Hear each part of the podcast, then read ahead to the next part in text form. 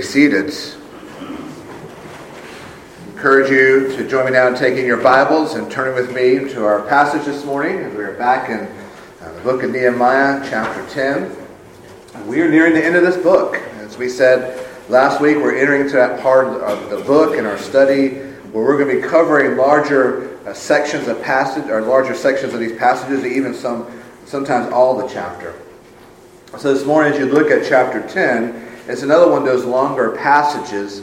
With about the first 27 verses are made up of a group of names.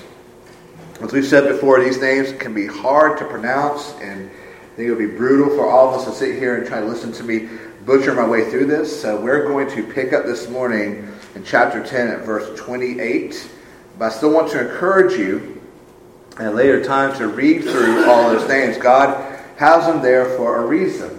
This is all of God's Word, all of it is breathed out by God, and these are names there for a reason. I just would encourage you to read them on your time and butcher them yourself instead of all of us doing it together. And so this morning we will look at just the last part of chapter 10. As you find that, let me pray for us now as we come before God in this time. Lord, it is our pleasure now to meet with you in this unique and special way where you speak to us through your Word. You tell us more about who you are and how you've created us to live for you. That this is where, in a sense, our faith, where our feet meet the road of glorifying you and enjoying you. We can only glorify you and enjoy you in all life if we only first begin in glorifying you and enjoying you and hearing from you in your word. So prepare our hearts and our minds in that way this morning, Lord, even in a passage that has some difficult names and even maybe some difficult concepts for us to understand, your goodness is still there. Your grace and mercy is still being proclaimed. May we hear it and understand it in that way so you and you alone are glorified and that your joy is always our strength. We pray this now in Jesus' name. Amen. So Nehemiah chapter 10, we will stand together now for the reading of God's Word. And that list begins by saying that on the seals are the names of the priests and the Levites, and we pick up in verse 28. The rest of the people, the priests and the Levites and the gatekeepers, the singers, the temple servants, and all who have separated themselves from the people, the lands, to the law of God, their wives, their sons, their daughters, all who have knowledge and understanding, join with their brothers and their nobles, and enter into a curse and an oath to walk in God's law that was given by Moses, the servant of God, and to observe and do all the commandments of the Lord our God and his rules and his statutes. We will not give our daughters to the peoples of the land, or take their daughters for our sons. And if the peoples of the land bring in goods or any grain on the Sabbath day to sell, we will not buy from them on the Sabbath or on a holy day. And we will forego the crops of the seventh year and the exaction of every debt. We will also take on ourselves the obligation to give yearly a third part of a shekel for the service of the house of our God, for the showbread, the regular grain offering, the regular burnt offering, the Sabbaths, the new moons, the appointed feasts, the holy things, and the sin offerings to make atonement for Israel, and for all the work of the house of our God. We, the priests, the Levites, and the people have likewise cast lots for the wood offering to bring it to the house of our God, according to our fathers' houses, at times appointed year by year, to burn on the altar of the Lord our God, as it is written in the law. We obligate ourselves to bring the first fruits of our ground and the first fruit of all fruit of every tree year by year to the house of the Lord, also to bring to the house of our God, to the priests who minister in the house of our God, the firstborn of our sons and of our cattle, as it is written in the law, and the firstborn of our herds and of our flocks, and to bring the first of our dough and our contributions, the fruit of every tree, the wine and the oil, to the priests, to the chambers of the house of our God, and to bring to the Levites the tithes from our ground, for it is the Levites who collect the tithes in all towns where we labor. And the priest, the son of Aaron, shall be of the Levites when the Levites receive the tithes. And the Levites shall bring up the tithes to the house of our God, to the chambers of the storehouse. For the people of Israel and the sons of Levi shall bring the contribution of grain, wine, and oil to the chambers, where the vessels of the sanctuary are, as well as the priests who minister, and the gatekeepers and the singers. We will not neglect the house of our God. The grass withers and the flowers fade, but the word of our God stands forever. Amen. You may be seated.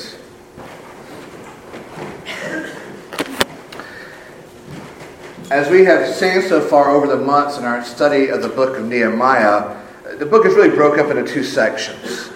The first section begins with Nehemiah getting word about the disrepair of the wall surrounding Jerusalem. God's people, the covenant community, have been brought out of exile, brought back to Jerusalem. And so that first section is about this project led by Nehemiah and accomplished by Nehemiah and the covenant community of rebuilding and restoring the wall. And that leads us into the second section, which is about the covenant renewal of God's people, which is led by Ezra and the other priests. They needed renewal because they had been exiled for 70 years for being covenant breakers. And so chapter 10 puts us right in the middle of Nehemiah's narrative about this covenant renewal of the covenant community. As we have seen, this is a renewal that is a process. It's not a one-and-done, quick shop, get it all done in one day. It's a process. It began with worship. It began with what we are doing here this morning. God's people gathered together to worship, to sit underneath the preaching of God's word. And in that word, they were being convicted of their sins. And yet, Ezra and the other priests said, "Do not weep, do not be in sorrow. The joy of the Lord is your strength." That this time of worship, even coming out of the result of all these bad things that they and their forefathers had done, do not focus on that.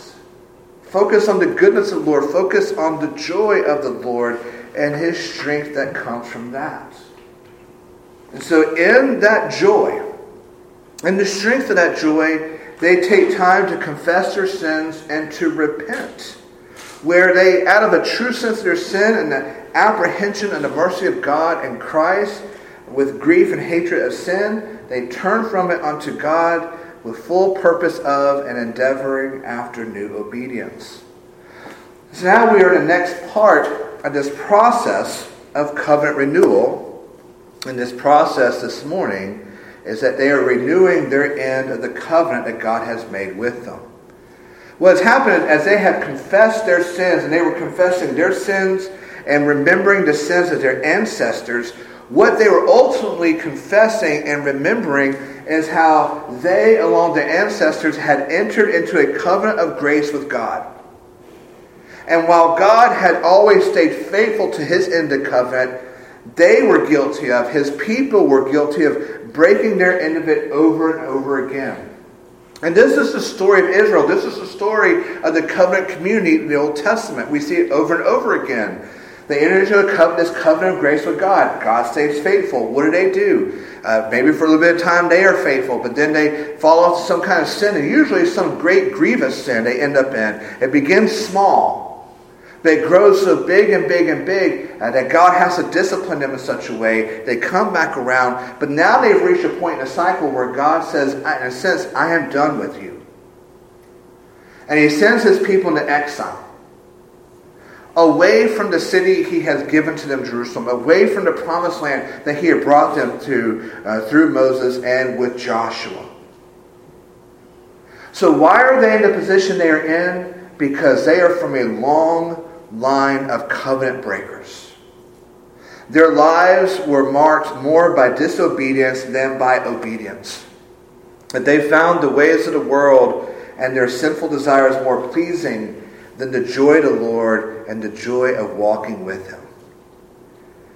So it makes logical sense that they've been brought out of exile, they've been convicted of their sins, they confessed them, they repented of them, that they would want to take this formal service where they will come before the Lord to renew their end of the covenant. Their eyes have been reopened to see and understand how gracious God's covenant is and how good and blessed it is to live in that covenant of grace. And when we talk about this covenant of grace that's being renewed here, it's the same covenant of grace that you and I live under, that all God's people had lived under since Genesis chapter 3. As our confession teaches, it was out of His mere good pleasure from all eternity that God chose some for everlasting life. And He entered into a covenant of grace to deliver them out of their state of sin and misery, and to bring them into a state of salvation by a Redeemer. As we've talked about before, this was the covenant of grace that was first promised in Genesis 3, where after Adam and Eve had sinned and they had tried to hide from God, and God brings them out, he makes this promise to them that he would send forth a seed of the woman who would crush the head of the serpent, who is Satan. And it's this same covenant of grace that is summarized by the prophet Jeremiah: I will be their God and they will be my people. It's this covenant of grace that is a bond and blood sovereignly administered.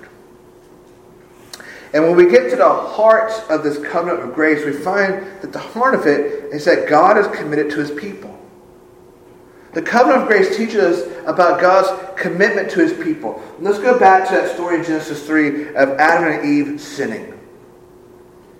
And if we're true with ourselves, we would have to admit that God had every right to wipe them off the face of the earth at that time, because they had been given everything. They had been created by the very hand of God himself. And God had breathed his breath into them to give them life. And they had everything in the garden. And every day God would come and take a walk with them around the garden. Adam and Eve had been given everything they could ever ask for. But what did they choose to do? They chose to rebel and disobey. Even having this close relationship and this fellowship with God, they still chose to listen to Satan. They chose to listen to Satan and obey him instead of listening to and obeying their gracious Heavenly Father. God had every right to just wipe them off the face of the earth and say, I'm done with this. Let me start over. But that's exactly what God didn't do. God was committed to his people. He had made them. They were his image bearers. And so he makes a covenant. He had made a covenant with his trying himself to commit to saving them. And when he made this covenant of grace here with them, he then gave them a sign of it, if you remember. He sacrificed innocent animals for their skin to cover their guilt of their sin, the guilt of being naked. So we had that sign of it. God is eternally committed to his people. And so when Jeremiah summarizes the covenant by saying, I will be your God, I think we can hear in the sense the emphasis on the will of I will be your God. It's that word we can take in our Bible, we can underline it, and we can circle it. That God says, I am committed to you. I am committed to my people. I am committed to all of my people. And he gives us the greatest sign of that commitment. And that he has delivered his people out of their state of sin and misery and brought them into a state of salvation by a Redeemer. And who is that Redeemer? Jesus Christ, the Son of God, Emmanuel, the second person of the Trinity. God is so committed to us that he gave his only begotten Son to suffer the penalty of our sins, to die on our behalf, to be resurrected for the surety of our resurrection. Scripture assures us, God himself assures us, that there is no one who is committed to you as God is. I'd like to think that all of you here who are married, you are committed as you can be to your spouse. And you trust and believe that your spouse is as committed to you. And when we look at God's commitment to us, even these earthly commitments pales in comparison to how committed God is to you. He gave his only begotten Son. And that's what beats at the heart of the covenants. I will be your God, even if it means giving my only begotten Son, which I will do. So this covenant that God has made with us, This covenant that's being renewed here is the covenant of how much God has committed to us. And so the question then is, what is our response to this covenant? What is our response to God's commitment? Well, Psalm 37:5 is a good summary. Commit your way unto the Lord. We best respond to the covenant. We best respond to God's commitment to us by committing our ways to the Lord. I've been in so many Christian homes that have this cross stitch somewhere in their house, that verse from Joshua. As for me and my house, we will serve the Lord. And again, where's the emphasis in that? Well, the emphasis is on will. We will serve the Lord. There's no ifs, ands, or buts to it. But because Joshua and his family know God, they know Him in and through this covenant of grace, they say with all sorts of certainty that they will serve the Lord. Even our book of worship, our book of prayers, the book of Psalms, opens with that declaration of commitment. Blessed is the man who delights in the law of the Lord, and on His law he meditates day and night. That's commitment.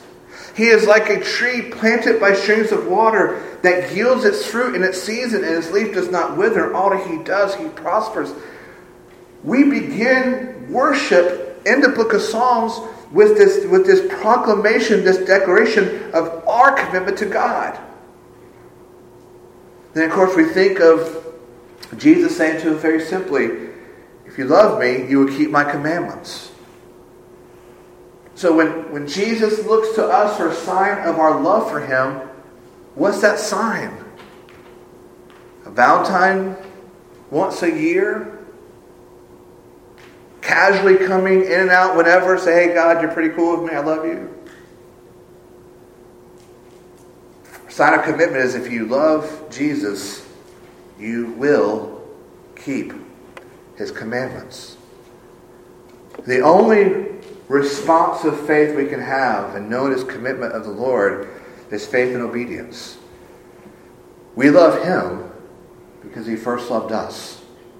And we follow Him because, as the choir sang for us this morning, He is our good shepherd who leads us and guides us and provides for us.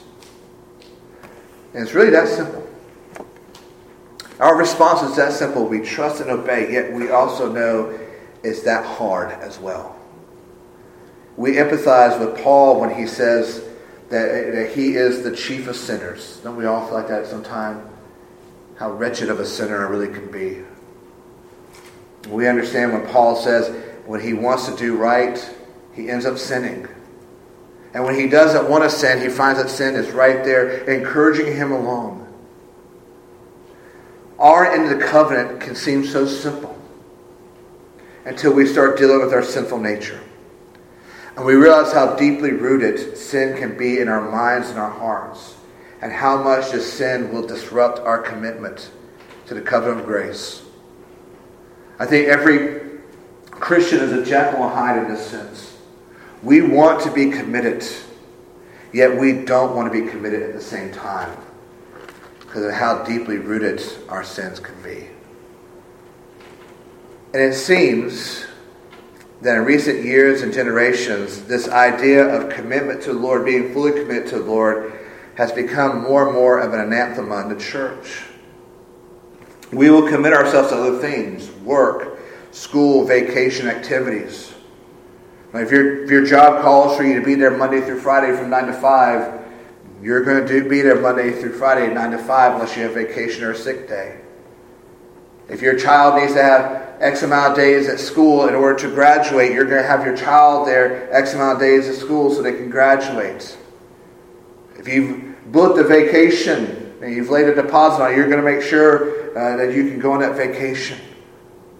We have no problem with commitments until it seems at times where we talk about commitment to the Lord and to His church. Most of us have taken this membership vow. I promise to support the worship and work of the Lord to the best of my ability. Actually, it says that I promise to support the worship and work of the church to the best of my ability.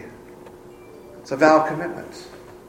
Many of us stood right down here in front of this covenant community, in front of our covenant God, said, Lord, I vow to be committed. It's a vow of committed faith. I'm vowing to be committed to this church. Vera played sports. She probably had a coach who said, I don't want 100%. I want 110%. I want 150%. And what's that saying? I want you to be fully committed. If you're going to play this sport, you need to be committed. You need to be at practice. You need to do this training. You need to eat and have a diet in such a way. You need to be at the games. You need to be committed to this.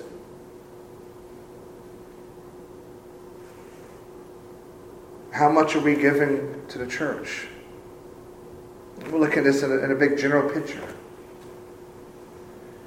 How many Christians have the attitude, I am committed to the church until something else I want to do comes up? I will be committed to Christ and His bride until I find something else I would rather do. It's not a matter of if, it's just a matter of when. My commitment will only go so far. And where does that sort of commitment get us? Well, we're reading about it right now, aren't we? We see the results of it for the Old Testament people. God, in a sense, reached His limits. And He said, I exile you away from the temple, from where my presence is in the Holy of Holies, away from the city I've given to you and the wall built up around it, away from the promised land I have given to you when your forefathers, your ancestors, were in slavery to Egypt. God was committed to His people. We see that over and over again in the Old Testament, and over again we see how uncommitted the Israelites were to Him. The golden calf, foreign gods, worthless idols, rampant and unrepentant sins. Over and over again, the Israelites showed their lack of commitment to God and to His covenant, and led to discipline and exile.